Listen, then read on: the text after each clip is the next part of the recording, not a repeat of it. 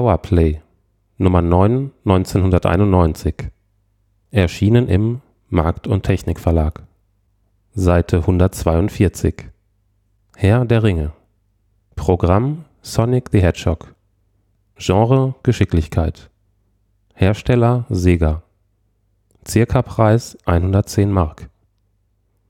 Tierische Bildschirmhelden haben mit ihren Verwandten in freier Wildbahn meist nicht viel gemein.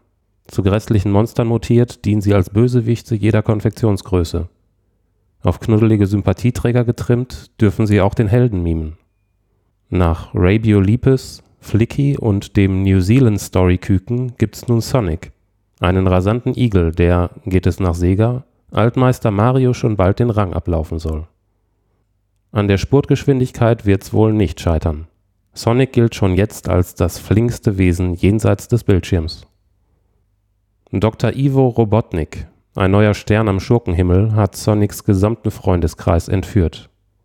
In mechanische Monster verwandelt, machen sie nun die sieben Welten des Spiels unsicher.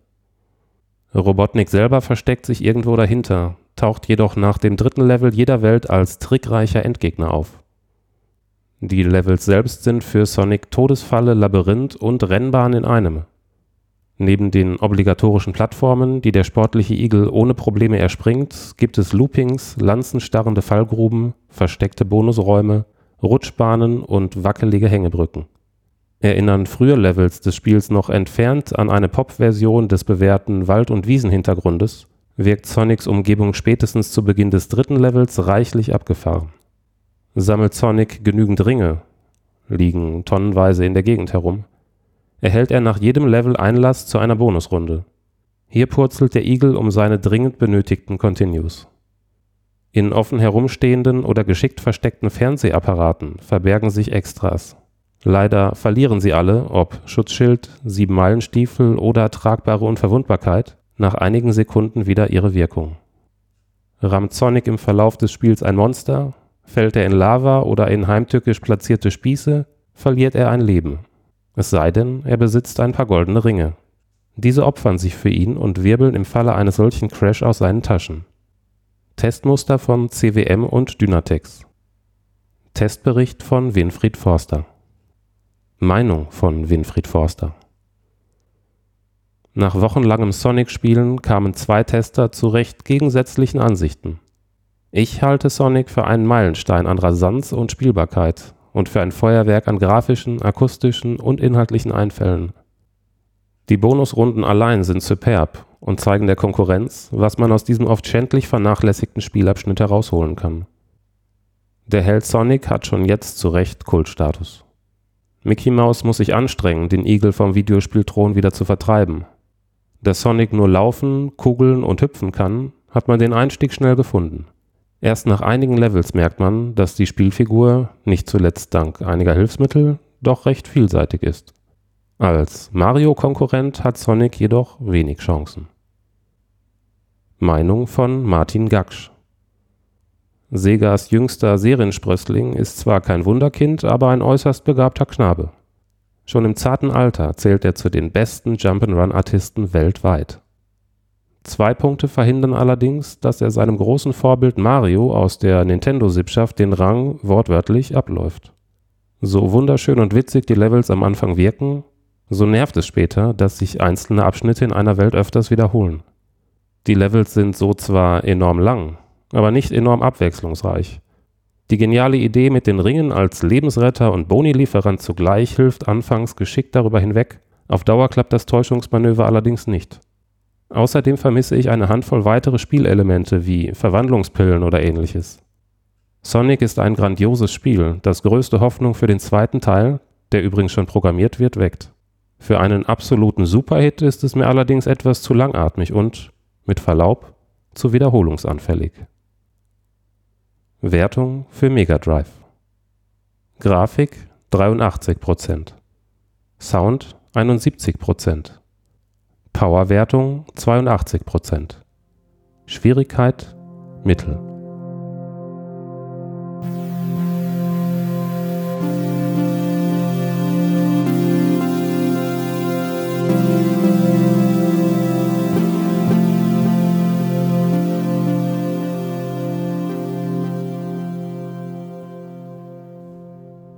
ASM Nummer 2 1989 Erschienen im Tronic Verlag Seite 40 Gangsterjagd mit Bleifuß und Bleispritze Programm Technocop System Atari ST, Amiga, C64, IBM PC Preis Atari ST, Amiga, IBM ca. 70 Mark C64 ca. 45 Mark auf Diskette, ca. 35 Mark auf Kassette. Hersteller Gremlin Graphics, England. Gar so technisch, wie man es vermuten mag, geht es bei Gremlins neuem Programm gar nicht zu, Gott sei Dank. Wenn man auch dem Spiel den Titel Technocop gegeben hat, so handelt es sich hierbei doch um ein eher schlichtes Actionspiel, in das man sehr schnell hineinfindet. Doch schlicht heißt nicht schlecht. Vielmehr möchte ich zum Ausdruck bringen, dass man, ohne dicke Handbücher wälzen zu müssen, gleich zur Sache gehen kann. Und das finde ich prima. Die Geschichte ist angesiedelt in einer Welt ein paar Jahrzehnte nach unserer Zeit, in der Gewalt und Brutalität die Bevölkerung in Angst und Schrecken versetzen. Einzig eine speziell ausgebildete Polizeieinheit könnte eventuell das Zeug dazu haben, den Straßenbanden noch den Garaus zu machen. Doch auch diese Elitetruppe hat bisher versagt. Doch nun also, wo nichts mehr hilft, kommt ihr als Spieler zum Zuge. Ihr seid ein Superbulle, verfügt über ein Superfahrzeug und Superwaffen. Und ihr seid super mutig und stellt euch den Gangstern zum Kampf entgegen. Das läuft so ab. Mit eurem Wagen, einer Mischung aus Sportwagen und Kampfpanzer, fahrt ihr zu euren Einsatzorten.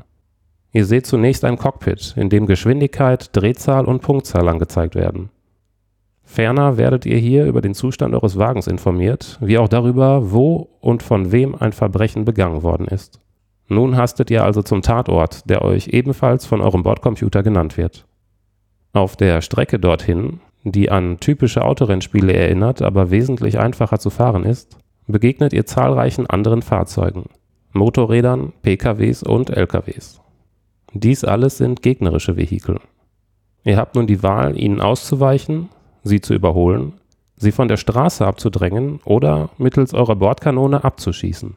500 Punkte könnt ihr einheimsen, wenn ihr ein Motorrad von der Straße abdrängt oder abschießt. 1000 Punkte erhält man für Autos und gar 2000 werden für LKWs verbucht.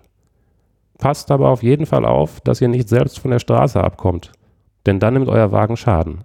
Wiederholt sich dies ein paar Mal, so ist er nicht mehr reparabel und auf dem Bildschirm erscheint das so verhasste Game Over. Euer Ziel sollte es immer sein, innerhalb eines bestimmten Zeitlimits mit dem Wagen am Tatort anzukommen.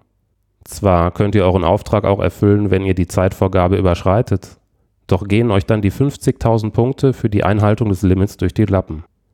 Am Ort des Verbrechens angekommen, checkt ihr erst einmal euren Computer durch. Anstelle des Cockpits seht ihr nun nämlich einen Unterarm auf dem Bildschirm, den ein Armbandkompi mit diversen Anzeigen schmückt. Zum Beispiel findet man hier einen Radarschirm, auf dem ihr erkennen könnt, wo sich der gesuchte Verbrecher in dem Gebäude befindet, das ihr gleich betreten werdet. Zum anderen seht ihr ein digitalisiertes Foto des gesuchten Ganoven mit einem Kurzsteckbrief und ihr erfahrt, ob er eliminiert oder verhaftet werden muss. Mittels der Space-Taste kann man zwischen zwei Waffen umschalten, einer 88er Magnum und einer Pistole, die ein Fangnetz abfeuert. Zunächst sollte man sich für die Magnum entscheiden, um die Netzpistole erst dann einzusetzen, wenn man mit dem gesuchten Schurken zusammenkommt. Dies natürlich aber nur dann, wenn er lebend festgenommen werden soll. Ansonsten tut auch hier die 88er ihren Dienst. Seid ihr in dem Gebäude, so geht der Zoff auch sofort los. Von überall her kommen messerwerfende und peitschenschwingende Schläge auf unseren Helden zu, von denen manche auch vor Morgenstern ähnlichen Mordwerkzeugen nicht Halt machen. Das Geschehen in den Gebäuden spielt sich auf mehreren Ebenen ab. Anfangs nur zwei, später werden es mehr. Mit Fahrstühlen kann man sich in das nächste Stockwerk begeben, um sich dem Oberschurken langsam anzunähern. In diesen Fahrstühlen ist man übrigens auch sicher vor Angriffen seitens der Schläger. Wenn es also mal ganz besonders brenzlig wird, kann man hier vorübergehend eine sichere Zuflucht finden. Außer Laufen und Schießen kann unser Supermann auch springen. Dies ist auch nötig, denn an einigen Stellen ist der Boden unter seinen Füßen löchrig wie ein Schweizer Käse. Andererseits kann man sich natürlich auf diese Art und Weise auch einfach in die nächste tiefere Etage herabfallen lassen und so den zeitaufwendigen Weg zum Fahrstuhl vermeiden. Hat man den Auftrag erfüllt, wofür man 50.000 Punkte kassiert und einen höheren Dienstgrad erhält, oder das Zeitlimit überschritten, So stürzt man zurück zum Auto und braust umgehend zum nächsten Einsatzort. Hier geht's dann weiter wie gehabt. Nur dass die Aufgabe von Mal zu Mal ein wenig schwieriger wird. Interessantester Aspekt an Technocop ist sicherlich die Verbindung von Renn- und Actionspielen. Beides für sich hat man natürlich schon zur Genüge gesehen, als Verknüpfung aber dürfte das Programm ein Novum darstellen. Die Grafik des Spiels bewegt sich in Regionen über dem Durchschnitt, ist aber sicher auch nicht unbedingt herausragend. Unangenehm fallen das stellenweise arg ruckelige Scrolling, vor allem aber die langwierigen Nachladeprozeduren auf, die den Spielfluss doch ziemlich hemmen. Erfreulich ist dem entgegen die Tatsache, dass Highscores abgespeichert werden und somit der Nachwelt erhalten bleiben. Alles in allem würde ich meinen, dass Gremlin mit diesem Programm sein bestes Spiel seit langem produziert hat. Aufgrund seiner phasenweise enormen Brutalität jedoch, dies als Schlussbemerkung, dürfte Technocop im Sauseschritt der Indizierung entgegeneilen. Wer es also haben will, der greife bald zu. Sonst ist es, wieder einmal, zu spät. Testbericht von Bernd Zimmermann. Wertung auf einer Skala von 0 bis 12. Grafik 8. Sound 7. Spielablauf 9. Motivation 9. Preis-Leistung 9.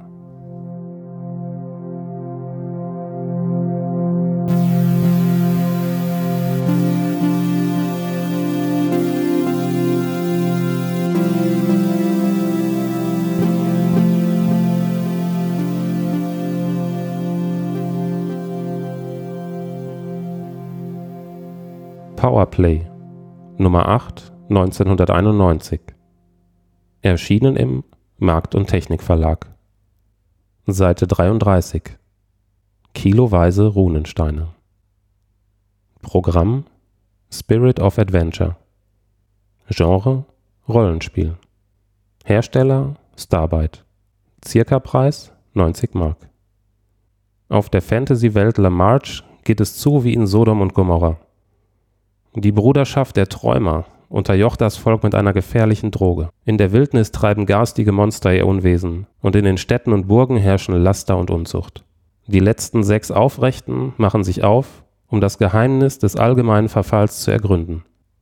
Vor Urzeiten wurden in der Welt 18 magische Runensteine versteckt. Wer in den Besitz dieser göttlichen Artefakte gelangt, erlernt die Kunst der Magie und wird zu einem unüberwindlichen Kämpfer für das Gute. In Spirit of Adventure führt ihr eure Helden durch dreidimensional dargestellte Städte und Dungeons. Ist die Gruppe in der Wildnis unterwegs, verfolgt ihr den Weg auf einer Übersichtskarte aus der Vogelperspektive. Natürlich besitzt jeder eurer Charaktere seine ganz persönlichen Eigenschaften und Statistiken, die sich im Laufe des Spiels durch Beförderung steigern. Alle Gespräche und Informationen sind in Deutsch. Kommt es zum Kampf, wird für jedes Partymitglied eine individuelle Taktik festgelegt. Das Ergebnis der Kampfrunde erscheint, wie bei Bart's Tale, in einem Textfenster. Bevor die Zauberer der Gruppe an ihr magisches Werk gehen können, müssen die Sprüche erst mit Hilfe der gefundenen Runensteine erzeugt werden. In speziellen Tempeln entstehen durch die Kombination verschiedener Steine neue Zaubersprüche. Je nach erzielter Wirkung dürft ihr diesen Sprüchen eigene Namen geben. Das Testmuster stammt von Starbite. Testbericht von Volker Weiz. Meinung von Volker Weiz. In Programmiererkreisen scheint eine Nostalgiewelle ausgebrochen zu sein. Rollenspiele, die nicht von Bard's Tale inspiriert sind, muss man mit der Lupe suchen. Auch Spirit of Adventure setzt voll auf das Bewährte. Nur die ungewöhnliche und recht originelle Herstellungsmethode der Zaubersprüche fällt etwas aus dem Rahmen. Eine Warnung ist angebracht. Wer sich auf eine Reise in die Wälder und Auen von La Marche einlässt, wird auf eine hammerharte Probe gestellt. Die Beförderung der Charaktere ist eine mühselige Angelegenheit. Bis es endlich klappt, stirbt man tausend Tode. Alte, kampferprobte Recken sind gegenüber Einsteigern deutlich im Vorteil.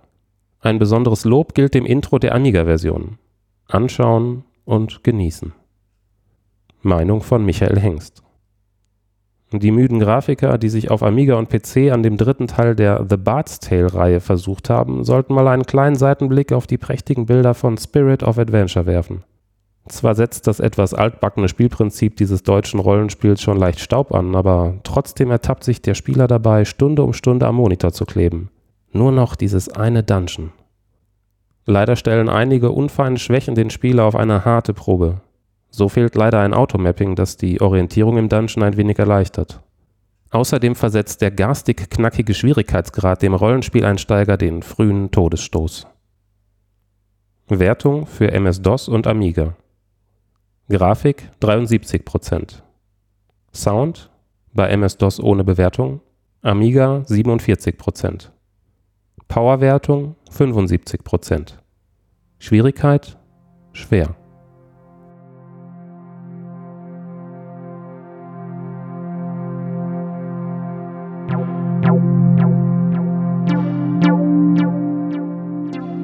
Das war Holy Hamster. Alte Spiele vorgelesen. Folge 9. Ein Igel sieht blau.